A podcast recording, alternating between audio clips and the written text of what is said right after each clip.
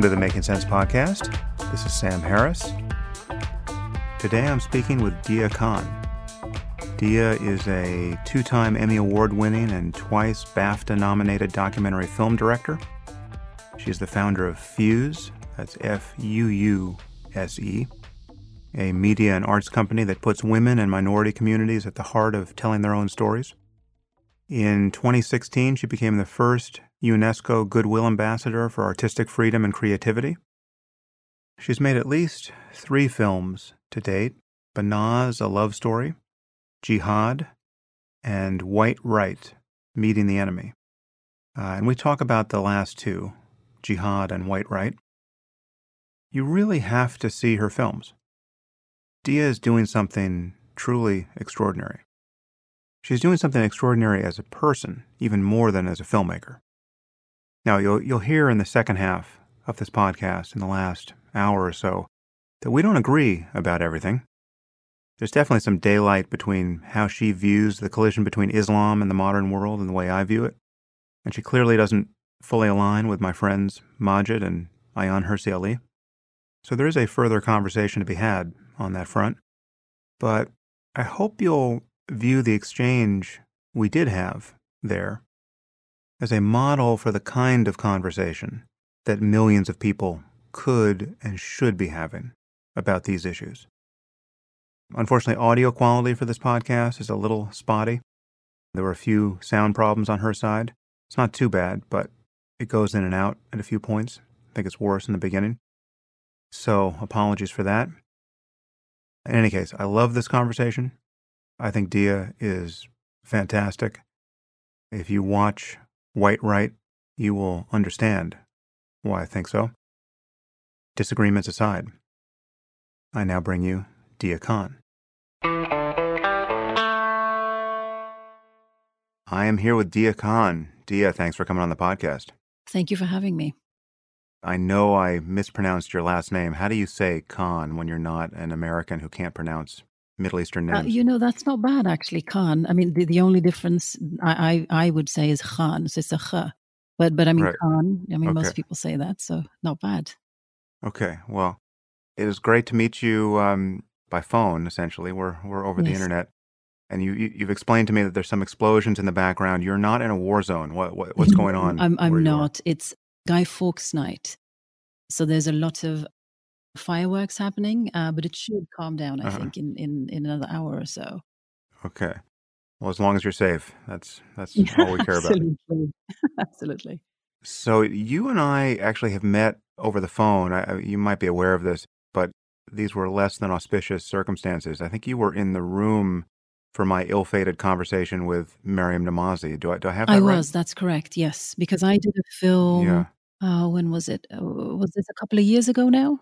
I think. hmm Yeah. Yeah. Yeah. So I, I did a, a film about apostasy and and basically, you know, young people that are leaving Islam, both in England but also in other countries, and just what their experiences are like, and then also the kind of support or lack of support that they find within the Muslim community, and then organizations like Maryam's, the Council of Ex-Muslims, that that provide that much needed support for for these young people. So I was following Maryam a lot around that time. And then, you know, obviously you guys had your conversation. I also happened to be in the room and eventually just turned off the camera. Yeah. Yes. That's good. Yeah. No, I haven't seen the footage of that, but I experienced my side of the conversation firsthand, and I can only say you were you were very briefly a a friendly voice on the line, and then I was delivered into uh, Maryam's hands, and and we had a a um, what many view as perhaps my least successful podcast. It certainly was in the top three, but it was kind of bewildering because we, we agree about many things, but uh, we got bogged down on debating open borders and just couldn't get back to dry land.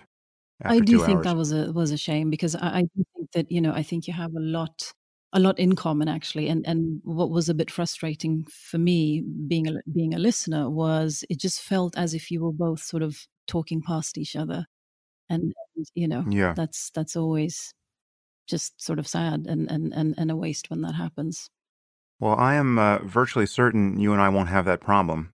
Having watched your two, I think your two most recent films that are available on Netflix, Jihad and White Right. I'm just so amazed at what you're doing and, and such a huge fan. And I just hope everyone watches these films. Uh, our conversation will, will be absolutely no substitute at all for, for actually seeing them. So you just have a, an enormous fan in me, and um, I just want to talk about what you're doing as a filmmaker. That's very kind of you. Thank you. Really appreciate that. It's it's you know you you when you when you do your work and you know you're so I mean film is such a sort of obsessive really long really hard process and it's it's just hard for me to look up from from the work that I do it's it, because it, it just is so all consuming.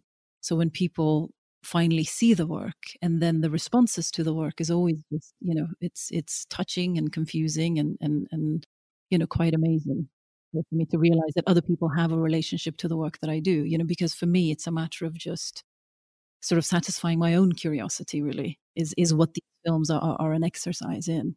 Yeah, I mean, it's, it's got to be something more than curiosity here, though, because what you've done here is you, you've you're kind of responding to a moral emergency in both films and putting yourself on the line in a way that really seems unusual for a filmmaker. So, but, but before we jump into the to each film, just tell us a little bit about your background. How how how do you come to be dealing with these topics? And and I was surprised to learn you you grew up in Norway, which you betray seemingly no evidence of. So so who, who are you and where did you come from?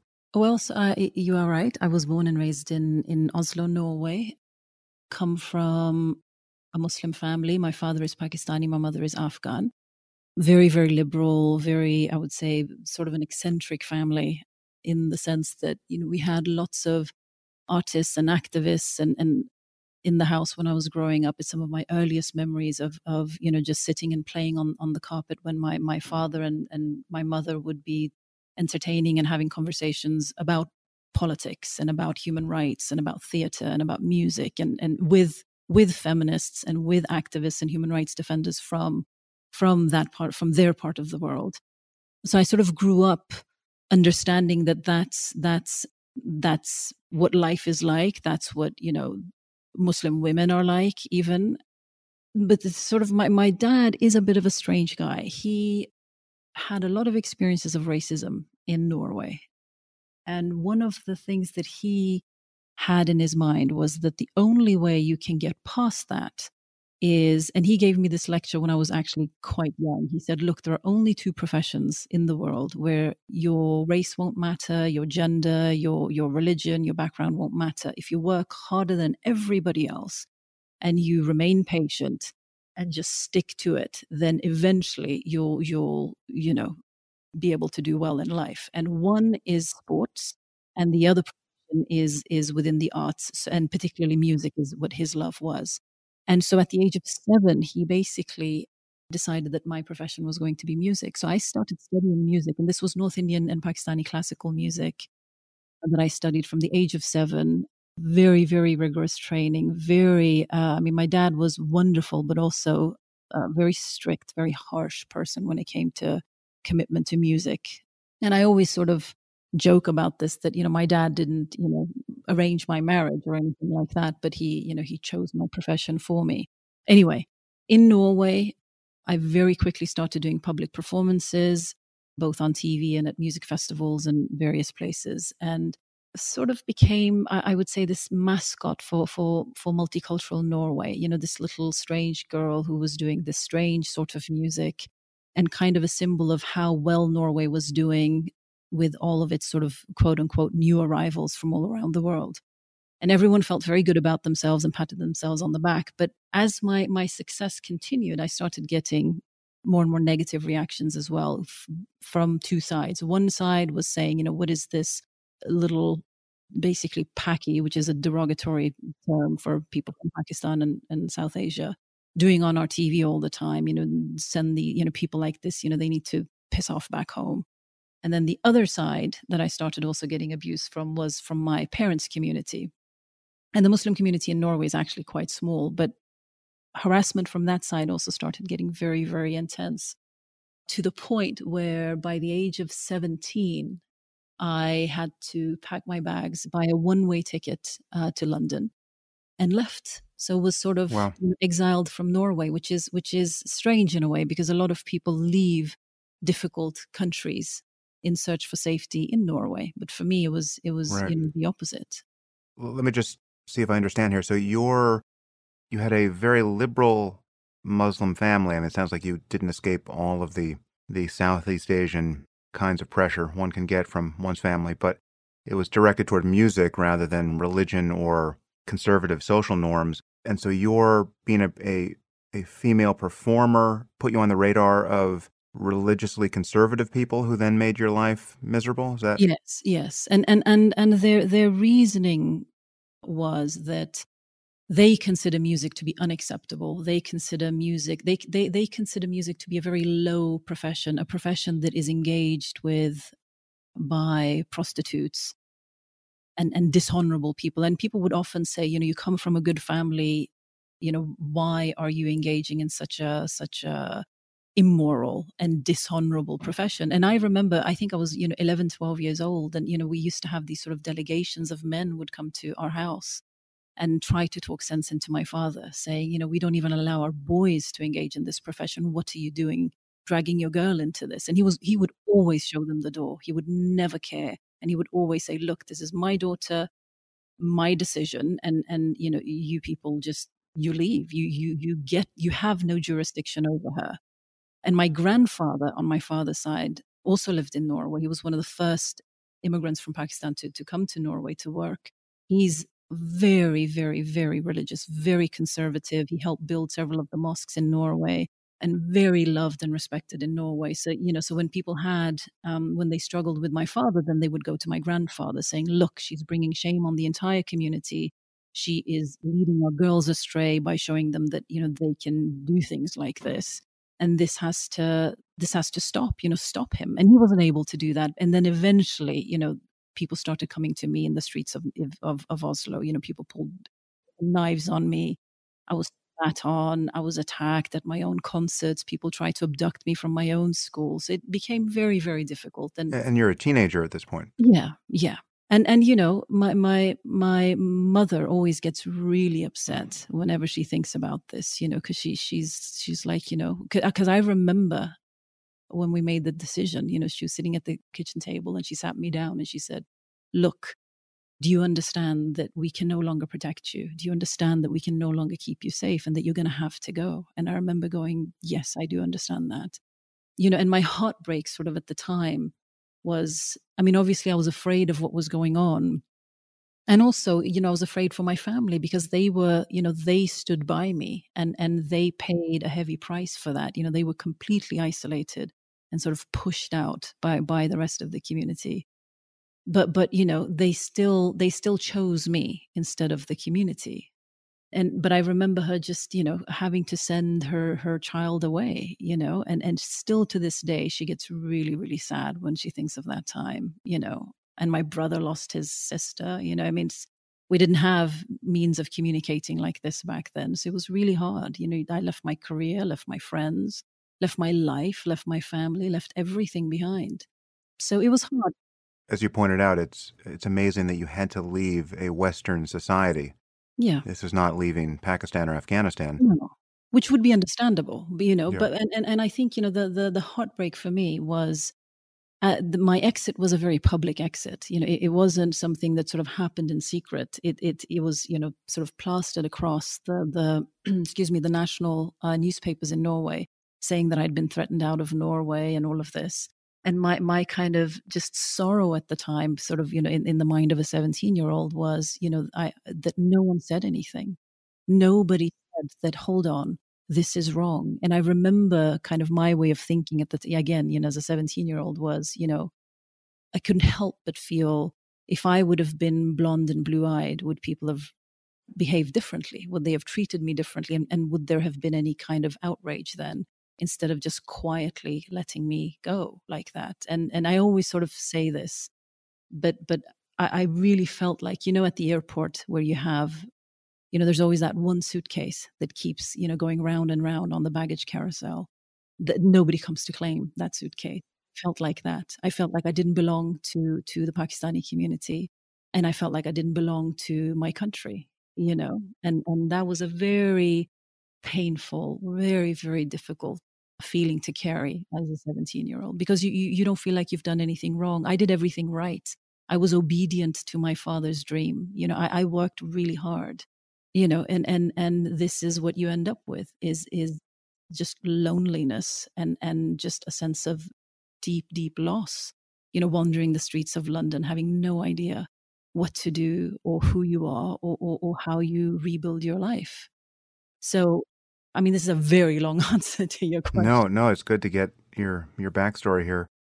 But ironically, so you you you go to London, which is also a center of Islamist and jihadist extremism. I, you know, I often think of it as being one of the worst in the West in terms of you know your your exposure to a, a radicalized community. I guess you nobody knew who you were when you arrived, but just based on on your own films, uh, you're you're kind of out, out of the frying pan into the fire, aren't you? Yeah. Well, well, well. Yes and no, because I mean the reason I chose London is because you know, I, had been here at the age of 12 and, and growing up in Norway, I always felt like, you know, this strange sort of dark child in, in the sea of the blonde and the blue eyed. Uh, so I always, you know, had this feeling of never quite fitting in, never quite being sort of enough for, for either side, not being Norwegian enough, not being Pakistani enough, you know, and, and then the fact that you're a girl on top of it, you know, just adds all those, that extra baggage. But coming to the UK when I, I remember when I was 12, I, I, I loved it because I could suddenly see people who looked like me. And, and I suddenly felt like I didn't stand out in that way. And that's one of the reasons I chose that instead of instead of the US, for example. But where but also US was too far. But anyway, I think, you know, to a huge extent, London is a, a symbol and an, an example of how sort of diverse cultures can coexist beautifully through through some of the art and the music and the the the foods and and the friendships and and and the the kind of life that you see a lot of people leading. But then of course there is a flip side to that as well that where you also see people on the margins of of of the society and these various communities also obviously you know edging farther and farther towards violence and farther and farther towards separation and division and fear of each other. So so yes, it's a difficult place in some ways, but in other ways, it's also actually quite successful, which I think we don't really get to talk about or see very often. You know, when it comes to you know feminists within from from um, the Muslim context, or it comes to robustly addressing some of the the challenges that we face within various minority communities, I've seen that engagement in in in a much more impressive, robust form in in England than I've seen anywhere else. So I think a lot of the solutions also reside in England as much as the problems. You must know my friend Maajid Nawaz. Have you crossed paths with him? I have met him, yes. Yeah. Do you do you align with his reform efforts at all, or do you, is there daylight between how you come at this and, and how he does?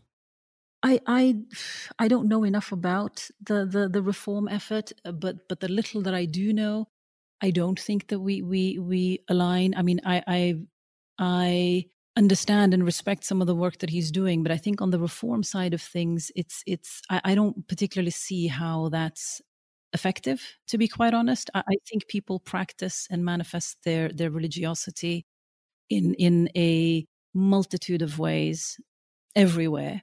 And I think that's where the key is. I, I don't think a kind of top down, a, a, kind of a, a, choreographed reform is is really needed. I, I think well, actually, can you explain to me what, what you understand he is doing? And maybe I'm misunderstanding, and then, then I can. Yeah, I, yeah. Well, basically, he's he, I mean, he's not cast himself as a theologian at all. Um, in fact, the the theologian that he relies on most of the time is, is in your film Jihad, Usama Hassan. I don't know if he if that film predates his association with Quilliam, but I think I'm I'm not mistaken about that. That's the same person. Yeah, it's the same man. Yeah. Yeah, and but you know, Maajid's argument is, is simply that actually following the line you just suggested that given that there's so much diversity in how people practice Islam, the only answer is a respect for secularism. I mean, you just you have to keep your version of the faith out of public policy and out of law and everyone should be free to practice as they want, insofar as their practice doesn't infringe on the, the well being of anybody else. But it's just, there is no solution that gives you the one right version of Islam. It's just, there has to be a, a, a truly robust commitment to secularism in the Muslim world. And, and so, so what is the purpose then? So, so, so, so when we say that the, the, the reform initiative, what does that mean then? Well, he, he actually does, he attempts to do many of the things that seem to have happened to some of the subjects in your film Jihad. I mean, just uh, you have people who used to be jihadists or used to be Islamists, and you know, through some collision with modern values, they have relinquished their commitment to that theocratic project, and now they're far more liberal. And I mean, that, that's what happened to Maajid, and, and that's what happened to some of the people in your film. And so the, the Quilliam Foundation just attempts to, to formalize how one goes about, you know, reaching out to such people and changing their, their views on things. So, I mean, he, he's just, Maajid just finds himself in conversation with, with people like many of the subjects in your film. Maybe we should just jump into talking about jihad because I actually want to spend most of the time talking about your, your second film, White Right, or not your, not your second film, but the second film I want to talk about, which is which is about you know white supremacy in the U.S. because it's just a an amazing document you have produced there. But let's start with jihad because we're already talking about this. So you're you focus on this problem of religious extremism under the banner of Islam, and, and the the main figure in the film is somebody who I, I didn't I, I, don't know all that much about, but Abu Muntasir. Maybe introduce him and and and how, and how did you come to make this particular film? Well, so I wanted to try and understand.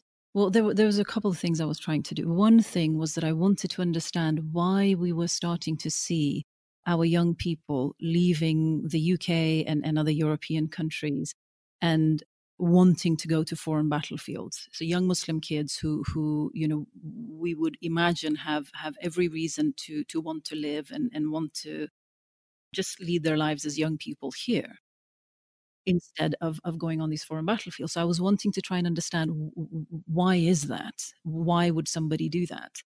And then the second reason, which was much more personal, was after having all the experiences that I've had in my life, I, I, I, sort of got to a point in, in life where I was sort of done being afraid and done hiding and done leaving country after country and wanted to do something that I've never done, which is to sit down with the with the kinds of men that were the reason that I had to leave Norway, for example, and, and see if it's possible for us to sit across from each other and have a conversation just about life and, and, and about and about each other. And so I, I set out on that sort of search and then came across Abu Muntasir, who basically is one of the, the, the sort of founding figures of recruiting young people from the UK, actually from America in the past as well, Denmark, Germany, across Europe, recruiting young Muslims to go and fight on foreign battlefields. In his time, it was Afghanistan, it was Bosnia, it was Chechnya, Kashmir. And then he subsequently also then inspired the, the this this kind of trend of of foreign fighters that we now have seen in recent years. And what was really interesting in speaking to him is that you know he was saying that one of the biggest differences between his era and what we're, we're witnessing now is that when he was going over there, because they were fighting against the Soviets, he said that they were considered, I mean, as we already know, you know, they were considered to be performing a holy war that was of benefit to the West. So the so the West was encouraging it and and and supplying weapons to these guys and and providing other logistical support to the mujahideen and, and the jihadis basically. And and he said obviously now the enemy has changed so now this force is viewed as as a as a very negative one. But anyway the point about him is that he managed to sow these seeds of this movement and of this trend that we now have seen blossom through through the recent years and and he by the time i got to speak to him he's completely renounced his actions. He utterly regrets everything that he's done, and he has now completely dedicated every single moment of his life in trying to undo what he's done, trying to. I mean, we spoke about forgiveness a lot in both in the film and also off camera, and and I think he is trying to get to a place where he can forgive himself for what he's the damage that he's caused. And I think that's why he's doing everything in his power now to try and work with young people, both in prison, in the in the community. And he's still very much a believer, but has understood that his understanding or his way of expressing his faith at that point was, you know, very misguided and and something that he really, really feels a lot of pain about now. Yeah, and that pain comes through. He breaks down it, I think, at least twice in, in interviews with you, and it's it's really it's quite mesmerizing to watch because he's you know he's right out of central casting as as somebody he's exactly who you would think would be the bad jihadist in your movie of the war on terror, and yet he has had a total change of heart. And it's extraordinary. I mean, to me, I mean, I have to be honest, I started the film very, very pessimistic. I mean, and, and I wasn't quite sure what I was going to find. I, I, I had a feeling that I, I would just sit with these guys and that it would just be an uphill struggle and that we would never agree on anything. And and you know, I've I've been afraid of men like this most of my life. And and to sit down with them and to be able to connect with them in the way that we did and for them to share as much with me as they did was really special. And, and I left the project far more hopeful that change is possible. You know, it's, it's, no one is beyond redemption. No one is beyond the recognition that I did something wrong. I think it takes a lot of courage for people to admit that they did something wrong and, and, and wanting to try and do better, wanting to try and do something different. And he gets a lot of, I mean, you know, he, he, after the film came out as well, you know, he got a lot of negative reactions, and the film did too. You know, because a lot of people, some people, you know, who who used to love him, were saying, you know, you're a sellout, and you know how, you know, what, what a coward you are, and he says that in the film too. But the backlash from sort of the rest of you know society was also very very intense for him because you know people want to see him hung, people want to see him you know dead for what he did and don't see the value in in where he stands today and what his sort of wisdom that he's arrived at can contribute towards the younger people that now are going through some of the same issues that he did you know and and he was very different as a leader as a recruiter. He was very different than his followers is what i found which i thought was quite interesting. He was absolutely committed to the cause. He was very very dedicated both to his faith but also to to kind of the the geopolitical uh, realities at the time that he wanted to to participate or contribute in in some way. Whereas his followers were much more driven by a sense of purpose a sense of belonging and and kind of revering him as the father figure that they didn't have in their life and i just find that really interesting that, that recruiters like him and leaders like him are able to sort of take those feelings and redirect them into a political cause and, and ultimately towards violence. Yeah, yeah. Well, the, the jihadi worldview is incredibly compelling. You know, I often think of it as you get to be a, a spiritual James Bond, right? I mean, not only do you get to organize all of your craving for meaning and profundity and otherworldliness and whatever religious superstition you have on board, it has all of the the satisfactions of supercharged religion. But in addition to that, you as a testosterone poisoned young man get to join a gang, right? And you get to channel all of your sexual repression and awkwardness and dissatisfaction into this project of becoming a warrior for God. And it, it really, it just, it checks all of the boxes in, in the male imagination and search for you know, self-aggrandizement and then if you believe the doctrine you're expecting an eternal reward which is explicitly sexualized right? I mean you you get to hang with virgins with god forever. And it's it really is like the the in my view the the scariest possible set of memes to be spreading. But there's no mystery as to why it's so compelling with a few basic assumptions just just you know assuming that paradise exists and that martyrdom is the way to get there but also i think what's really interesting is is the fact that it's sort of emotional and psychological vulnerabilities is is underlying a lot of this and, and, and the needs that these movements are satisfying for young men. I think what's interesting about that is a lot of that we can actually do something about. And one of the things that I did find is that as much as as you know these guys you know go on about religiosity and that that's their you know that's their primary driver and that's kind of the i always call it sort of the window dressing that they put on top of everything else I did find that other than some of the very, very committed guys, like recruiters, like the leaders, most of the followers were actually not particularly religious, actually.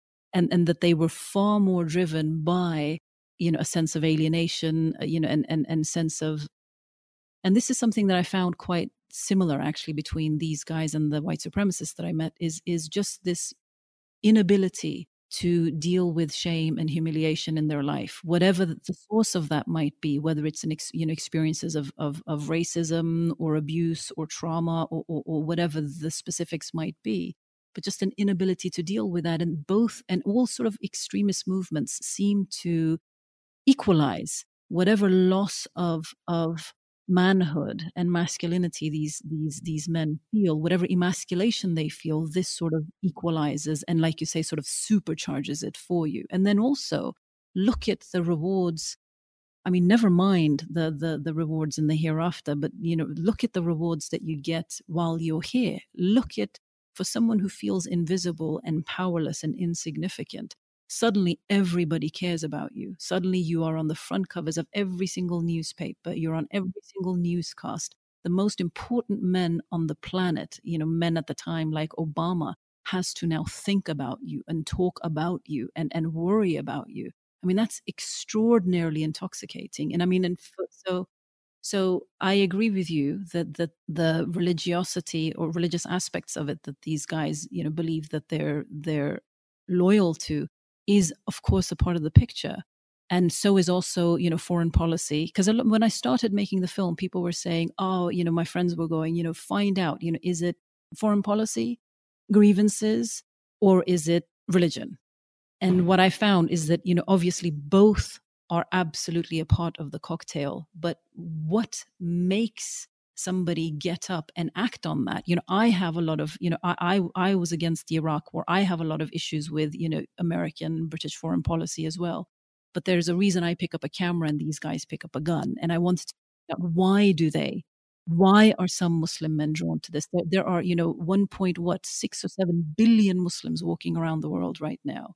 And if the only qualifier to to be a terrorist or to be a jihadi is to be a muslim then everyone would be dead by now right? So so that's that's not enough of a qualifier either. So what what underpins it? And i so that was interesting to me is that it was these psychological and emotional vulnerabilities that that were very much the reason why some of these guys are drawn to it and other people are not. And how cynically these movements and these recruiters are targeting these vulnerabilities that young men have. I mean they're actively looking for these guys. I remember somebody saying to me during the course of making that film is you know when when isis was very very active online do you remember? Yeah. There was a lot of online recruitment going on and you know what i found is that their recruiters would spend hundreds of hours with young kids online hundreds of hours and and you can only imagine you know some kid who who is disengaged from the rest of his life you know maybe you know is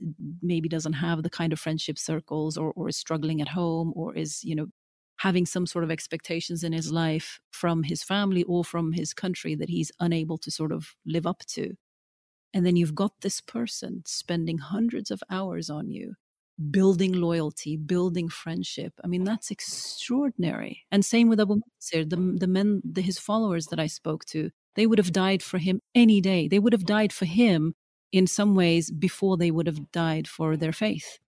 Right. Does that make sense?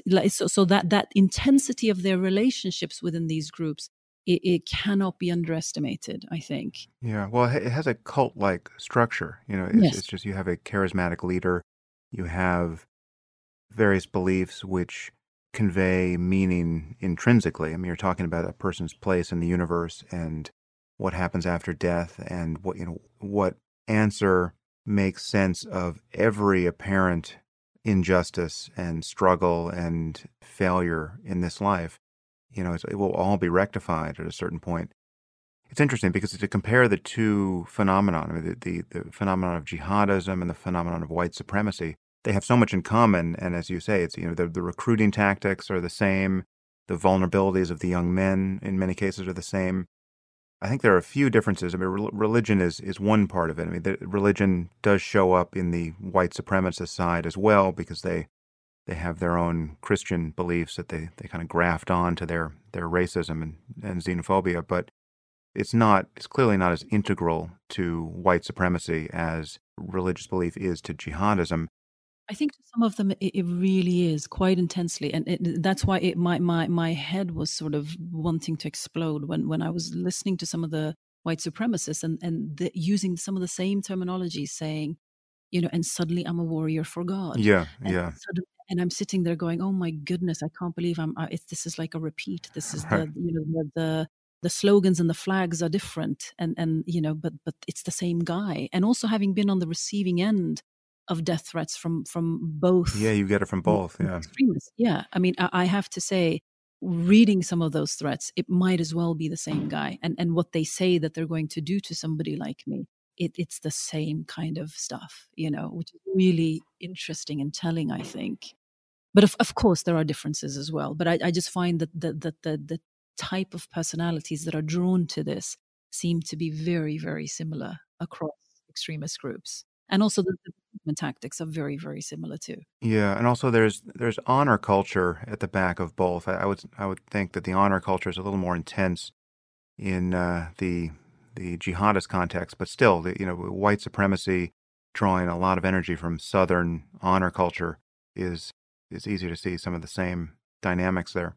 yeah and, and and you know i mean gender is a huge part of this you know and i think you know the term toxic masculinity i think is absolutely appropriate for both as well and, and both are sort of harping on to to a past to a golden past you know when when when everything used to be so much better when it used to be great and and you know and they can be a part of of ushering in that past uh, which includes you know bizarrely you know putting women back into the home and into very very severe and rigid gender roles and and you know only to to you know continue having either muslim babies or or white babies you know it's it's really interesting all the the similarities there It seems like in your encounters with your subjects in jihad, these were, I think, almost to a man, people who had thought better of the whole project and had come out the other side, at least to some significant degree. Was there, I-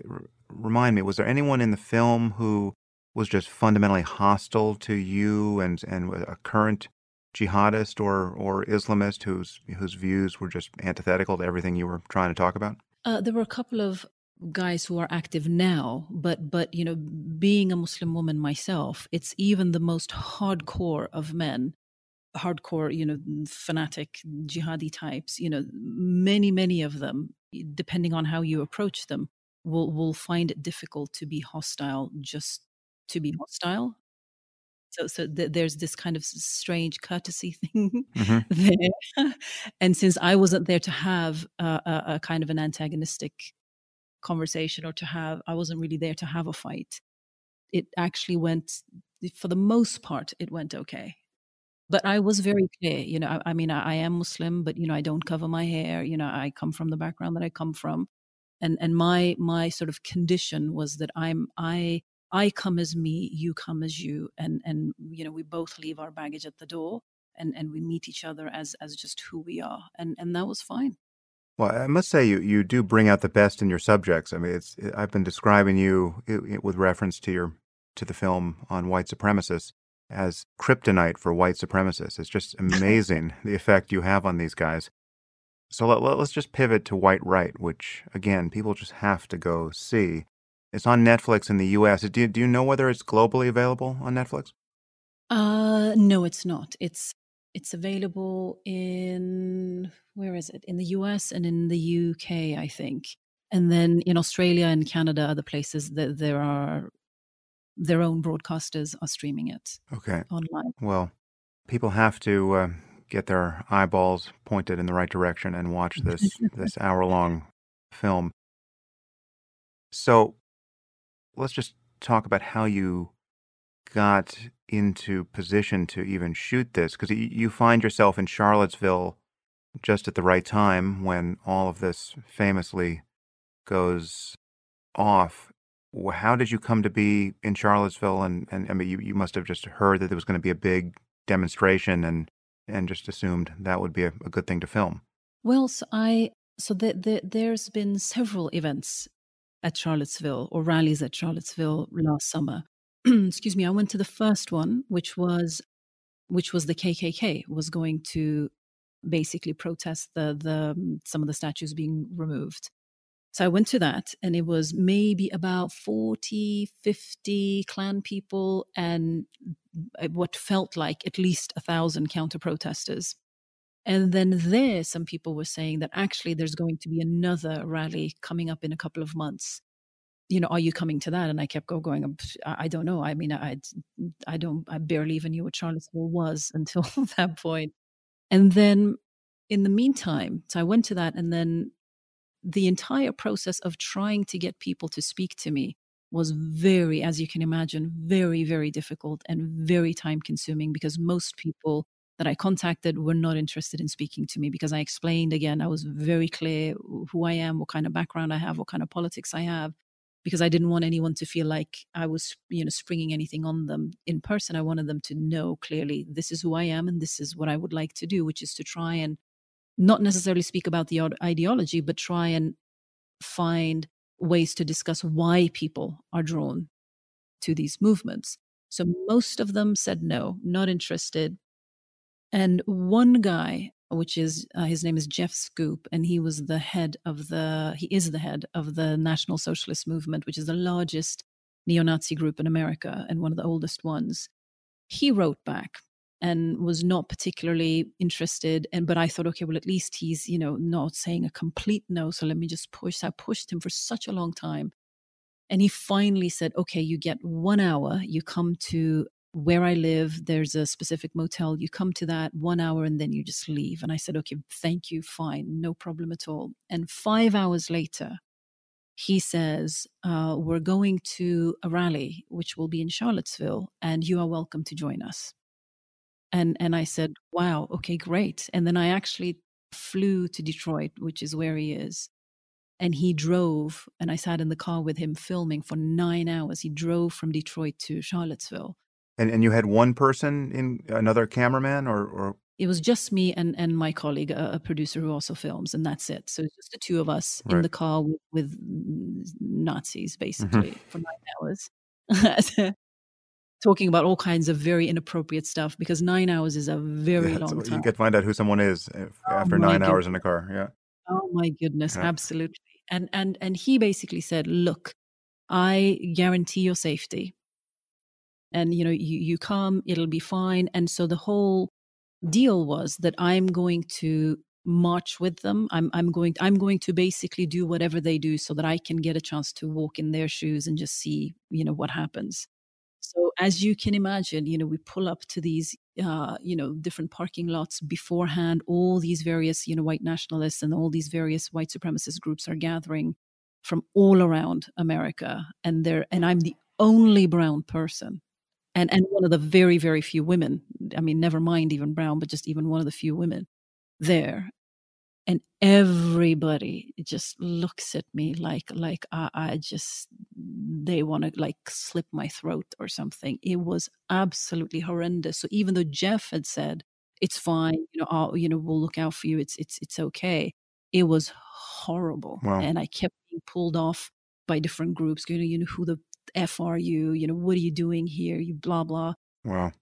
and and then and then they also start saying then jeff also starts saying you know uh, the antifa so the anti-fascists will also be you know counter protesting at the rally and you know we usually get into physical fights with each other you know sometimes there's there's been hammers that have come out and and and i'm just standing there going oh my goodness me what have i just agreed to do was this the point w- where you felt the least safe physically in, in making either of the two films?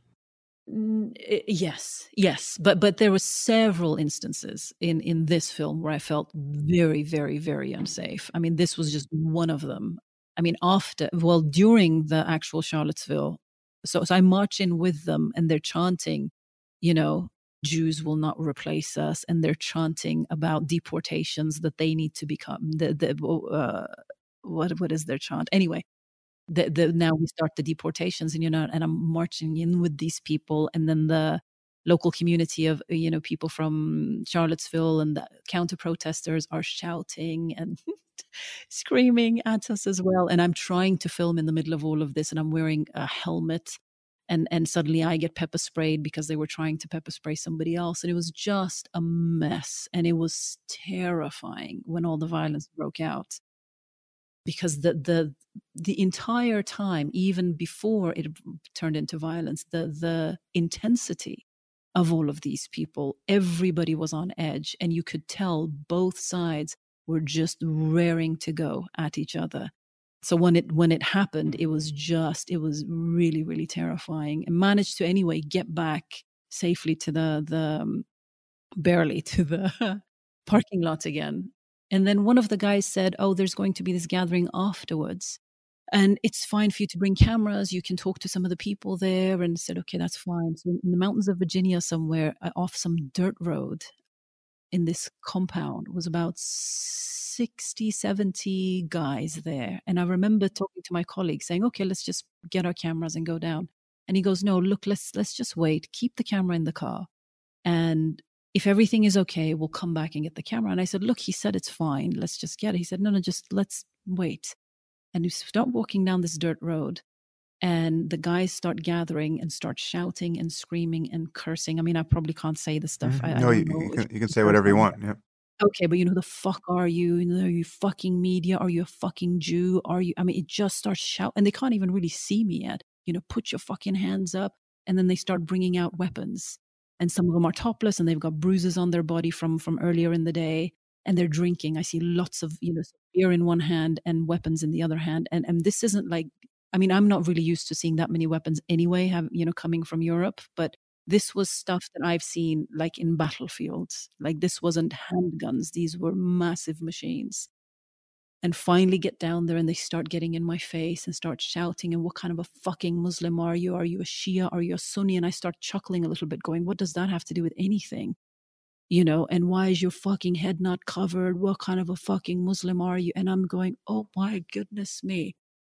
And and i remember looking glancing at my phone and because they've got my my colleagues circled as well and shouting but, but, but, where are your nazi friends at this point? Because at this point you've got uh, you've got nazi friends yeah, no. So he's gone. So okay. he he. I, I, suddenly I can't see him, and he's frantically looking for whatever person had said it was okay for us to come because he kept going, you know, just be cool. It's you know, so and so said it's fine. It's fine. And so he kind of disappears, and these guys are smoking, you know, blowing cigarette in my uh, face, and and you know, and just, just it's, it was so frantic, and more and more of them were coming, and just, like getting in my face, like no space between us at all. Wow and and I remember glancing at my phone and it says no signal. Right, right. And at that point, I'm thinking, okay, they can put a bullet in my head and they can put me in the ground right here in the middle of nowhere, and no one's going to find out. No one's going to know because then everything starts running through my head, going, I haven't told my colleagues that I'm here, haven't told my family, haven't told the TV channel, haven't told anybody that I'm actually here. So if something happens to me, the, they'll know I'm gone, but they're not going to ever, ever find me again. And finally, the the guy Brian Culpepper is his name. He came and he managed to negotiate our way out, so we were allowed to finally leave. Oh, so he didn't actually negotiate your staying there and filming and and no, he wasn't able to breaking bread with those guys. Yeah, okay. no, because it got so hysterical and wow. and they were I mean they were cursing. I mean it was the people were very very riled up and so finally left. And my colleague is white, so it was just me who's not, you know, like them. And I remember just, you know, immediately getting back to the motel and and and you know, writing my my colleague Joanne and just saying to her, look, you know, this is where I am, this is what I'm doing. Here's my mother's phone number, here's my brother's phone number. You know, if you don't hear from me every couple of days, you just need to you need to let them know you know but but this was just one of many many very unpleasant experiences at another place i went to a training camp where i was allowed to film part of it and then not another part and i remember a guy sitting there uh, with again gun everybody's drinking everybody has guns out and he's he's got his gun on his lap and he's holding it and he's looking at me just just staring at me not talking just staring at me as i'm talking to other people and then finally he says you know the, the the best thing about serving in Iraq and serving in Afghanistan he's a former soldier he says is uh, getting paid to shoot ragheads like you. I'm sitting there going okay that's that's that's great. That's thank you. Wow. okay.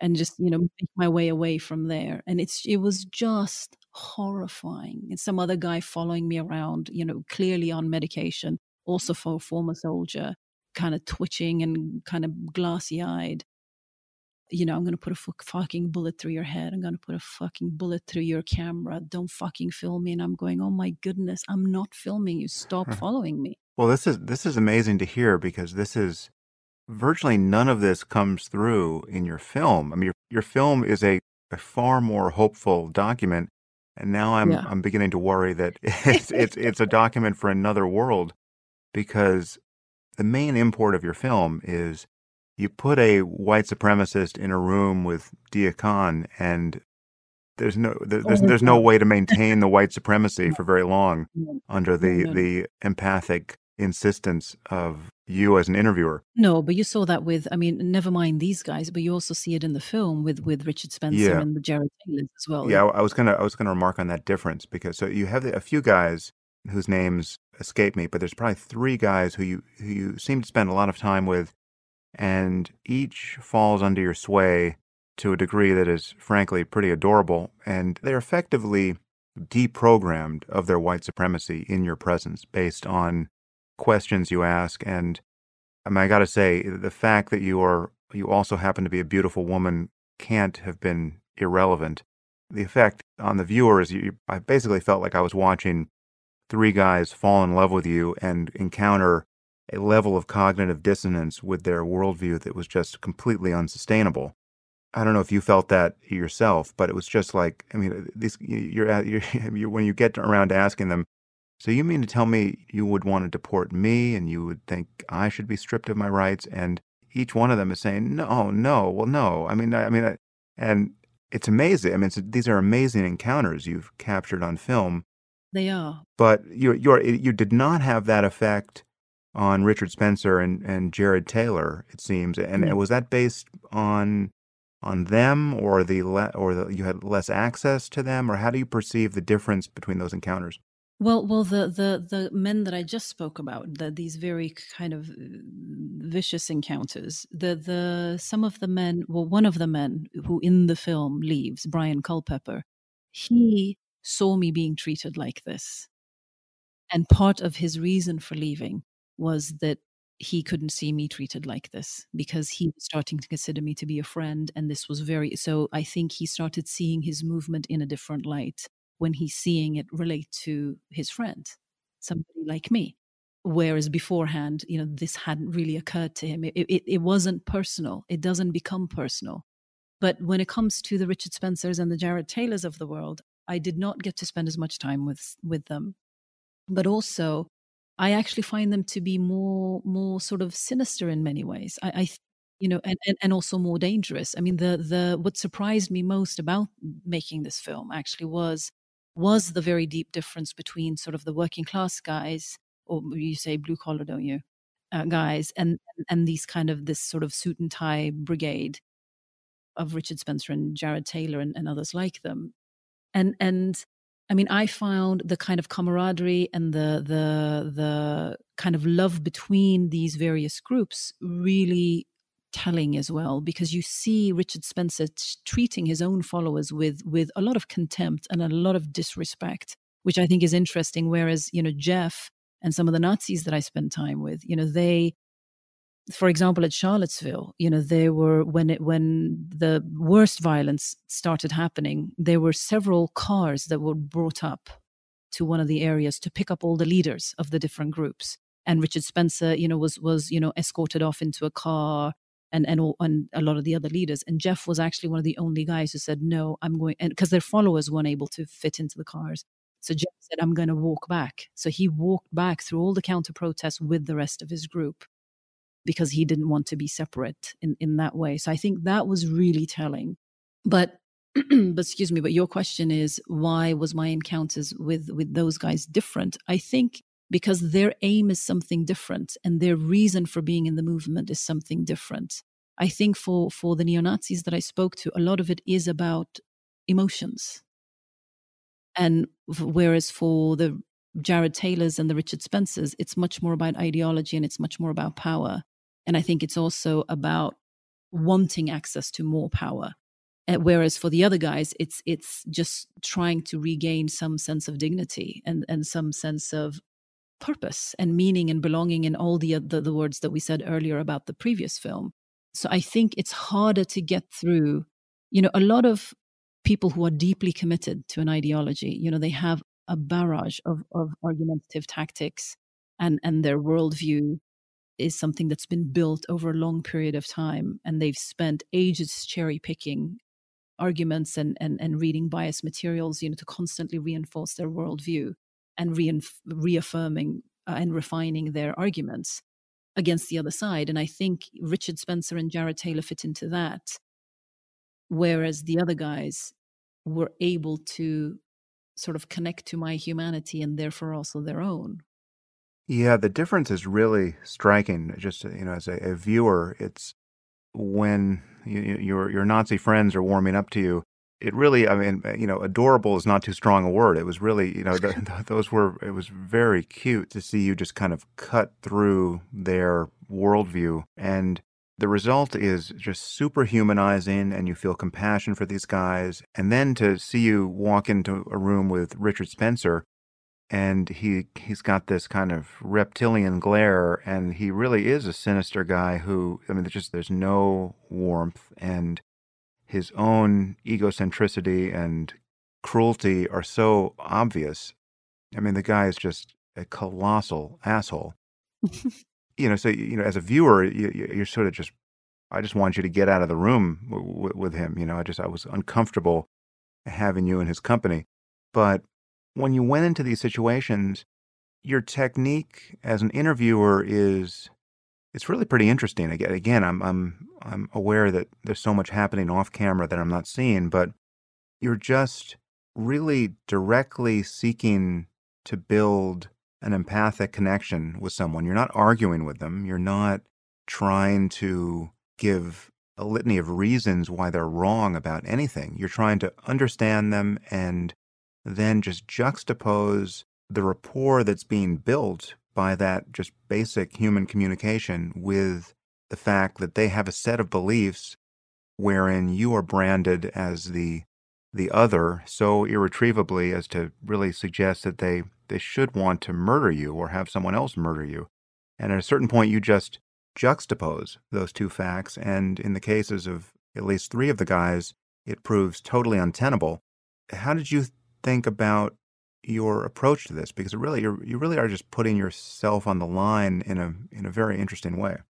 I think you have to, or, or at least I feel like I had to, because you know I, I've I've had experiences of racism most of my life, and and you know i've i oh, as a result i've i've been an anti-racist anti-fascist campaigner most of my life as well and i've done sort of everything that that you would imagine. I've gone to you know anti-fascist protest i've shouted at these guys i have you know flipped them off i have thrown stuff at them i have you know i've done all of that and none of that really did anything you know it's it's the other thing that i was always told growing up you know is that just give it time and and these movements will just disappear. And and it's true you know they they sort of you know reduce in size and and in and in noise and but then they come back you know they never quite ever go away. And and here we are today with with sort of this resurgence again. And so I, I just got to a point where I realized I, again, that I'm I'm done being afraid of people like this, and and I I need to try something that I've never done before, which is to sit down and to listen and to see if it's possible for us, you know, seeming seemingly enemies. I mean, they're my enemy as much as I'm theirs in in many ways, and to see if it's possible for us to build a human connection, and and to work work with that and use that as a starting point not using the ideology as a starting point. and that's very much the same with with the jihadi side as well is you know if it's possible for us to build human connections first the ideology eventually falls apart for most people because it's always about something else. It's always about other human needs that are not being met. And if you can acknowledge that and if you can sort of sit through that together. And i think a sincerity and a real wish to listen and not condemning people, not, you know, it's very easy to condemn them, I have to say, both sides. It's very, very easy to condemn the jihadis and to condemn the, the white supremacists as well. And it's very, very satisfying, I have to say. It feels great to condemn them and to judge them. But it doesn't provide any answers and it doesn't provide any results. And and I I did not make the film with the hopes of changing anyone or changing anyone's mind or anything like that. I purely made the film to try and understand why people do the things that they do, why people believe the things that they believe, and to see if it's possible for us to sit across from each other just as human beings and use that as a starting point towards something, something else, just of greater understanding, perhaps. So the fact that, you know, some of them started using words like friend for me the fact that we were able to you know build a real relationship with each other of of friendship was absolutely shocking to me and and confusing and and and something I never would have expected. If you would have said to me a year ago that I'm going to become friends. some of your best friends are like Nazis. My goodness, I, I, I would have, I would have laughed at you at first, and then secondly, I think I would have been offended that you would think that I would do that, you know. And and and here we are, you know, and it's it's very very strange, but it does give me a lot of hope. And going back to the Richard Spencer and and that kind of dynamic, also, what's what the biggest difference between him and some of these guys is I spoke to these guys alone. I spent a lot of time with them alone. Richard Spencer never was around me alone. Yeah, that, that could be a big difference. He always had his fans. He always had his, so so so that kind of dynamic of always wanting to sort of show yourself as this this you know whatever you know tough guy is very different. And the same thing with the Nazis as well. All the the difficult experiences that I had only happened when they're all in big groups and the testosterone and the anger and the name calling and all of that is really intense and whipped up. Maybe your superpowers only come out when you're one on one. Yeah. you're, you're, you're a superhero that has to get alone with her target. Exactly. That's my superpower. Yeah. but it's nonetheless super. I mean, the the effect is really it's it it really is pretty mesmerizing to watch. I'm so touched by by them. I have to say, you know, and and Ken, one of the guys, you know, th- that's the guy who was, you know, throwing the anti-Semitic flyers out of his mm-hmm. his window. Right. You know, he called me because in the film he doesn't leave. He he uses the word friend for me, but he doesn't actually leave. But in, in and in the film, I also asked him. I said, okay, so you know, what does this mean? You know, now you know, going forward, what is this going to mean? And he said, well, I think you know, this opens me up to you know maybe speaking to other people who are different to me he actually stayed true to that. He actually he actually did do that and he ended up speaking to um, after i'd gone uh, we kept in touch. And he was also i mean he was expelled from his university and i tried to help him with with some of that. I think they were worried that he was going to you know shoot there or i, I don't know. Yeah he had that photo that he posted on facebook exactly. i think yeah. Exactly. And and i tried actually i haven't really said this out loud before but but i tried reasoning with some of the, the, you know people at his university some of the the the professors to try and say that look i don't believe that he has it in him to do that. And and somebody like him at the crucial point where he stands in his life right now the best place for him to be right now is in in in this in a space where he can continue his education. I think if you take that away from him then we do run a risk of of him you know going over the edge but he really needs to continue learning and needs to be in an, in an environment of knowledge and and people and thinking and reading Nevertheless, they kicked him out, and, and I understand that as well. But anyway, he he there's a black pastor in his African American pastor in his apartment complex who he started talking to. And then this pastor invited him to his congregation, which is an all black congregation. And then Ken goes there, talks about his past as a as a Ku Klux Klan member and currently as a neo-Nazi and his mm-hmm. views and all of this. And the response to him was kindness and was compassion. And and you know people apparently came up and hugged him after and said you know obviously we disagree with you and dislike you know what you stand for but it takes a lot of courage for you to come in here and say and and you know sort of speak in this way and to you know put yourself out there like that. And that completely just unpicked everything for him. Mm. So he called wow. me uh, some months ago and said, "Look, Deeyah, I've completely left. I've left the ideology. I've left the groups. I- have left everything, and I'm so sorry." And he said, "You know, the hate was eating me from the inside." And he said, "You know, I, I want to try and and do better." And and you know, and it's it tells me that we can't really afford to give up on people you know people who seem um, like him. I mean he has a massive swastika as you see in the film you know has a massive swastika tattooed on his chest and a Klan tattoo utterly committed to to his cause. And you know today he's he's left. And in the film he says oh you know but i'm never going to break bread with a with a jew. Yeah. and you know yeah. two or three weeks ago i heard that that's exactly what he's done. oh wow. Nice. And he's, and he's having his tattoo removed you know? So it's so there is hope I'm not saying that, you know, let's hug a Nazi and everything's going to be fine.